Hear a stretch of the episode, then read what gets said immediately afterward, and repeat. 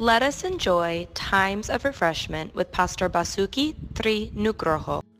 Shalom, Filipi 2 ayat 25 sampai 30. Sementara itu kuanggap perlu mengirimkan Epafroditus kepadamu, yaitu saudaraku dan teman sekerja, serta teman seperjuanganku, yang kamu utus untuk melayani aku dalam keperluanku karena ia sangat rindu kepada kamu sekalian dan susah juga hatinya sebab kamu mendengar bahwa ia sakit.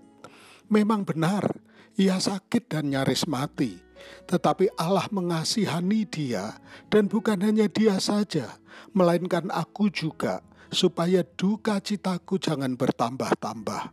Itulah sebabnya Aku lebih cepat mengirimkan dia, supaya bila kamu melihat dia, kamu dapat bersuka cita pula dan berkurang duka citaku.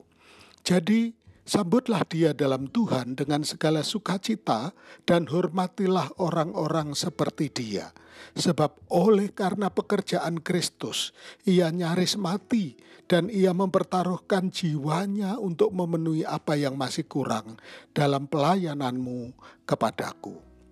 Epafroditus yang dengan pengorbanan merawat kebutuhan Paulus adalah teladan kehambaan.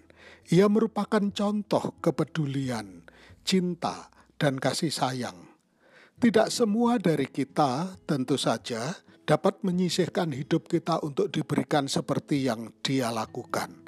Tetapi pengorbanannya dapat mengajarkan kita semua tentang nilai kehambaan mari kita perhatikan dan dukung orang-orang yang melayani dengan cara demikian. Tuhan memberkati. Untuk info pelayanan lebih lanjut, hubungi GBI Grace Community Center Makassar di nomor 081 343 625 334. Tuhan memberkati.